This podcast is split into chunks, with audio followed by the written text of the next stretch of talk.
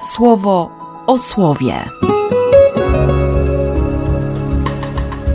Rozważania księdza Grzegorza Mączki.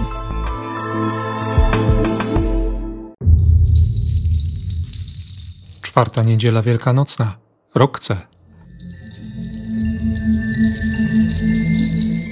Z dziejów apostolskich. Poganie słuchając radowali się i wysławiali słowo Pana. Uwierzyli ci, którzy byli gotowi do życia wiecznego. Z psalmu setnego. Uznaj, że Pan jest Bogiem, że On nas stworzył, a nie my siebie. Z Apokalipsy świętego Jana. To ci, którzy przybywają z wielkiego ucisku. Swoje szaty wyprali i wybielili je we krwi baranka. Z Ewangelii według świętego Jana. Ojciec mój jest większy niż cokolwiek i nikt nie jest zdolny porwać czegokolwiek z ręki Ojca. Siostry i bracia, przed nami kolejna niedziela wielkanocna, już czwarta. Nazywana jest w kościele niedzielą dobrego pasterza, ponieważ to dzień modlitw o powołania i zapowołanych. Już 59. Światowy Dzień Modlitw o Powołania. Oczywiście wiemy dobrze, że, że to jest w pewnym sensie obowiązek każdego z nas. Może nawet nie tyle obowiązek, co, co głębokie przekonanie serca. Jeśli słuchamy tego, co mówi Jezus, a Jezus mówi, by się modlić, by prosić o to, żeby Ojciec Niebieski, żeby Gospodarz posłał robotników do winnicy. Oczywiście ewangeliści mówią nie tyle posłał, proście Pana żniwa, aby wyprawił robotników czy posłał robotników. Nie, tam jest użyte słowo, aby wygonił robotników, bo oni są. Problem tkwi bardziej w lenistwie, a może na pierwszym miejscu w rozpoznaniu, w rozpoznaniu misji. Przecież doskonale wiemy, jak, jak często my sami się gubimy. Nie bardzo wiemy, co zrobić ze swoim życiem, czujemy się obco, wiele razy jakby nie na miejscu. Gdybym miał inne życie, gdybym, i to gdybanie, i na tym gdybaniu schodzi nam naprawdę dużo czasu. Jezus mówi wyraźnie, i to słowo też powinno nam dzisiaj towarzyszyć, kiedy będziemy patrzeć, kiedy będziemy słuchać, kiedy będziemy wchodzić w liturgię. Proście Pana żniwa, aby wygonił robotników, aby się wzięli do pracy, by wiedzieli, kim są, by nie uciekali od swojej tożsamości, by w ich życiu to, co najważniejsze, było najważniejsze, tak jak w życiu każdego z nas. Kiedy odkrywamy to, co najważniejsze, kiedy widzimy, kiedy potrafimy rozpoznać te momenty, w których naprawdę sięgamy po życie, które są dla nas życiodajne. Te relacje, te spotkania, te słowa, te wydarzenia, te obecności, które są dla nas życiodajne. I z tym przychodzi do nas dzisiejsze słowo. Choćby ten fragment 13 rozdziału dziejów apostolskich. Wędrowanie Pawła i Barnaby od miasta do miasta, wreszcie zatrzymanie w Antiochii w Pizydii, jedno spotkanie w szabat, drugie spotkanie w szabat, w którym już widać tę nutkę zazdrości. Żydzi zobaczyli tłumy, bo niemal całe miasto się zebrało, by słuchać słowa Pańskiego. Wtedy unieśli się zazdrością, rzucając obelgi, zaczęli występować przeciwko temu, co mówił Paweł.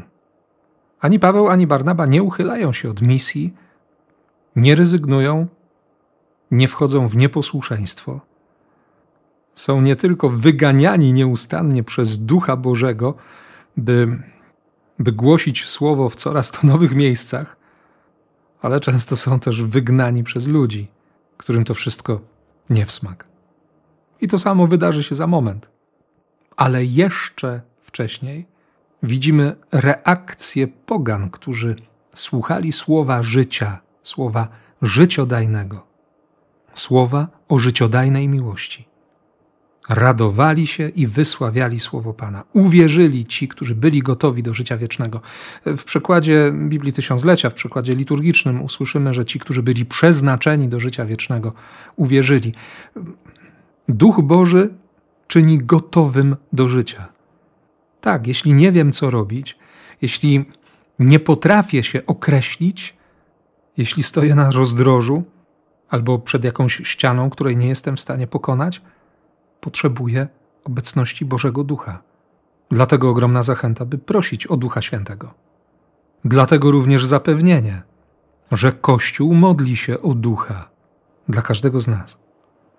I dlatego tak ważne jest, abyśmy, abyśmy trwali w Kościele, abyśmy nie bali się Kościoła. Bywa, że nie rozumiemy Kościoła, że nie wiemy, jak się w nim odnaleźć, że trudno nam trochę, a może nawet i bardzo, by wytrwać we wspólnocie, by wytrwać w posłuszeństwie, w jedności. Ale jak to powiedział papież Franciszek kilka lat temu, Kościół jest matką. I patrzysz teraz na tę matkę, która już ma zmarszczki, która nie domaga. Widzisz matkę, która, która nie radzi sobie z różnymi rzeczami, jest poraniona, cierpi. Zostawisz ją? Uciekniesz od niej? Skoro dziś prosimy za tych, którzy, którzy mają być szafarzami sakramentów zbawienia we wspólnocie Kościoła, to, to dobrze jest zacząć tę modlitwę właśnie od wołania za Kościół, za wspólnotę. I również od podjęcia mojej osobistej decyzji. Chcę być w tym Kościele. Chcę być w Kościele Jezusa Chrystusa. Nie będę tworzył swojego Kościoła bo nie chodzi o to, aby wszystko działało jak w zegarku, według moich zasad i na moich warunkach. My mamy nieustannie nasłuchiwać, co Duch mówi do Kościoła. To jest zadanie papieża, to jest zadanie biskupów, to jest zadanie prezbiterów, diakonów. To jest zadanie, to jest wezwanie, to jest powołanie każdego z nas. Może dlatego w tym komentarzu do pierwszego czytania, którym jest psalm uwielbienia, psalm dziękczynienia, w Księdze Psalmów tekst umieszczony pod numerem setnym, pojawia się także takie zdanie: Uznaj, że Pan jest Bogiem, że On nas stworzył, a nie my siebie. On nas stworzył. Cytowałem w ostatnim tygodniu słowa, które, które wypowiedział czy napisał Fryderyk Nietzsche. Bóg stworzył człowieka na swój obraz i podobieństwo, a człowiek odpłacił mu tym samym. Kontekst wydarzeń również w Kościele i w Kościele w Polsce i w Kościele powszechnym – przypomniał mi właśnie to zdanie i prowokuje mnie nieustannie do, do modlitwy, do modlitwy za Kościół, do modlitwy o, o ducha pokory, pokuty, posłuszeństwa. I bardzo ucieszyłem się, że w tłumaczeniu Biblii pierwszego Kościoła trzeci werset setnego psalmu brzmi właśnie w ten sposób. Uznaj, że Pan jest Bogiem, że On nas stworzył, a nie my siebie. Ile to daje wolności Zostaliśmy stworzeni przez Boga. On się napracował, żebyśmy byli, żebyśmy zaistnieli, żebyśmy odkrywali ze zdumieniem, że, że każdy z nas jest inny, że nie ma na świecie dwóch osób o identycznych liniach papilarnych, wzorze siatkówki oka czy, czy kształcie płatków uszu. Jak bardzo Bóg się zaangażował, jak ogromną On bierze odpowiedzialność za nasze życie, za naszą codzienność, za nasze istnienie, za nasze zbawienie. Robi wszystko, otwiera każde drzwi, daje nieograniczone możliwości, by się nauczyć, by przyjąć, by rozpoznać i ostatecznie być szczęśliwym na wieczność choć bywa, że to szczęście przychodzi z nieoczekiwanej strony i w trudny dla wielu do przyjęcia sposób. Takie świadectwo daje nam dzisiejsze drugie czytanie. Fragment z Apokalipsy świętego Jana, siódmy rozdział. Najpierw głos, który zatrzymuje plagi, aż pieczęcie położymy na czołach sług naszego Boga. Oczywiście odwołanie do księgi Ezechiela, gdzie również znaczono ludzi wiernych Bogu, literą Taw, takim maleńkim krzyżykiem. Jan słyszy liczbę oznaczonych pieczęcią, to 144 tysiące. Liczba symboliczna oczywiście. 12 razy 12 razy 1000. Ogromny tłum. Nowy Izrael, nowi wybrani, nowe dzieci obietnicy. I w dziewiątym wersecie siódmego rozdziału Apokalipsy usłyszymy z ust Jana: Potem spojrzałem, a oto ogromny tłum. I przepiękna pieśń tych, którzy stoją przed tronem, przed barankiem, ubrani w białe szaty, z palmami w rękach. Pieśń, do której dołączają aniołowie, święci, ci, którzy trwają w uwielbieniu Boga. I nagle ktoś ze starców odzywa się do Jana, pytając: Ci odziani w białe szaty kim są? Skąd przybyli? Jan sam potrzebuje odpowiedzi. I nauczony już trochę doświadczeniem, podobnie jak Ezechiel, mówi: O panie, ty wiesz. I wtedy słyszy wyjaśnienie. To ci, którzy przybywają z wielkiego ucisku. Swoje szaty wyprali i wybielili je we krwi baranka. Wyprać i wybielić coś we krwi. My doskonale wiemy, że, że krew Chrystusa naprawdę oczyszcza nas z każdego grzechu. Jedna kropla krwi Jezusa zbawia cały świat. Łamie potęgę śmierci. Niszczy grzech. Przetrąca kark demonowi. Przyjść z wielkiego ucisku. Przecisnąć się przez śmierć. Albo raczej dać się przeciągnąć przez śmierć. Pozwolić, by łaska, by dłonie Boga przeprowadziły nas przez każdą śmierć. Bo nie do śmierci należy ostatnie słowo. O tym się przekonujemy, o tym mówimy sobie przez ostatnie trzy tygodnie w sposób bardzo dobitny, bardzo konkretny w tym okresie wielkanocnym. I odnoszę wrażenie, właściwie jestem przekonany, patrząc na siebie samego, że potrzebujemy tego powtarzania, tego uświadamiania nam, że jest zmartwychwstanie, że jest ratunek w Chrystusie. Tak naprawdę każdego dnia. Poranieni, poobijani, czasami nawet zniewoleni, pozamykani, w potężnym dystansie do siebie, do Boga, do innych, nieufni, niedowierzający Sporo by jeszcze można było mówić. Każdego z nas, nas wszystkich, On chce przeprowadzić przez każdą śmierć. On jest w każdym doświadczeniu, w którym umieramy, w którym coś tracimy, w którym tracimy kogoś albo i siebie. On nie zostawia. On się nie podda. On nie zrezygnuje. Dlatego Jezus dziś mówi tak mocno: Ojciec mój jest większy niż cokolwiek. Nikt nie jest zdolny porwać czegokolwiek z ręki Ojca.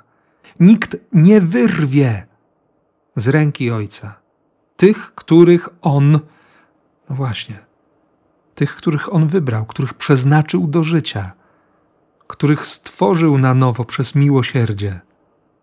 Jezus wypowiada te słowa, e, kiedy, kiedy znów powstaje rozłam wśród wielu Żydów. Mówią o Jezusie, ma złego ducha, traci rozum. Inni twierdzą, no ale przecież takie słowa nie pochodzą od człowieka opętanego. Jezus znajduje się wtedy w świątyni, w portyku Salomona, zostaje otoczony i, i zadają mu pytanie: Jak długo jeszcze będziesz trzymał nas w niepewności? Jeśli jesteś Mesjaszem, to nam otwarcie powiedz. A Jezus mówi: Przecież wam powiedziałem. Nie wierzycie.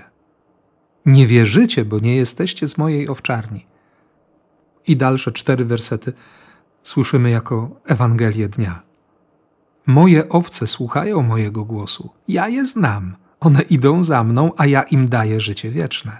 Nie zginą na wieki, nikt nie zabierze ich spod mojej ręki. Ojciec mój, który mi je dał, jest większy niż cokolwiek. Ja i ojciec jedno jesteśmy. Reakcja na takie słowa? Znów posądzenie o bluźnierstwo. Chwytają kamienie, żeby, żeby zabić Jezusa. A w tak zwanym międzyczasie padają bardzo ważne słowa o tej jedności woli, o jedności pragnienia, o jedności miłości. To jest zaproszenie dla każdego z nas, to jest ratunek dla nas. Że my, właśnie słabi, poranieni, grzeszni, niedowierzający, zamknięci, wycofani, możemy być tak blisko, my tego doświadczamy w każdej Eucharystii, możemy być tak blisko Boga, tak bardzo blisko, że jak mówią ojcowie Kościoła i pisarze chrześcijańscy pierwszych wieków, nasze ciało staje się ciałem Chrystusa. W naszych żyłach płynie Jego krew. I jest nadzieja. Bo cokolwiek by się nie wydarzyło w naszym życiu, to nic nie jest nas w stanie wyrwać z ręki naszego Boga, naszego Ojca. O tym napisze święty Paweł tak dobitnie w liście do Rzymian. Jestem pewien, że ani śmierć, ani życie, ani aniołowie, ani zwierzchności, ani to, co wysokie, ani to, co głębokie, ani jakiekolwiek inne stworzenie nie zdoła nas odłączyć od miłości Boga, która jest w Chrystusie Jezusie Panu naszym. Bóg nie przestanie kochać i nie przestanie okazywać miłości. Nie wyrzeknie się nas, nie zrezygnuje nie ucieknie, nie wycofa się, nie zapomni, nie odrzuci, nie poniży, nie wzgardzi. On kocha. I dlatego dziś naprawdę mocno, bardzo mocno wołajmy za, za tych wszystkich naszych braci, których Bóg chce wygonić na świat, by mówili i by świadczyli właśnie o tej miłości o takiej miłości, która daje życie. I to życie wieczne. Niech tak się stanie. Amen. Słowo o słowie.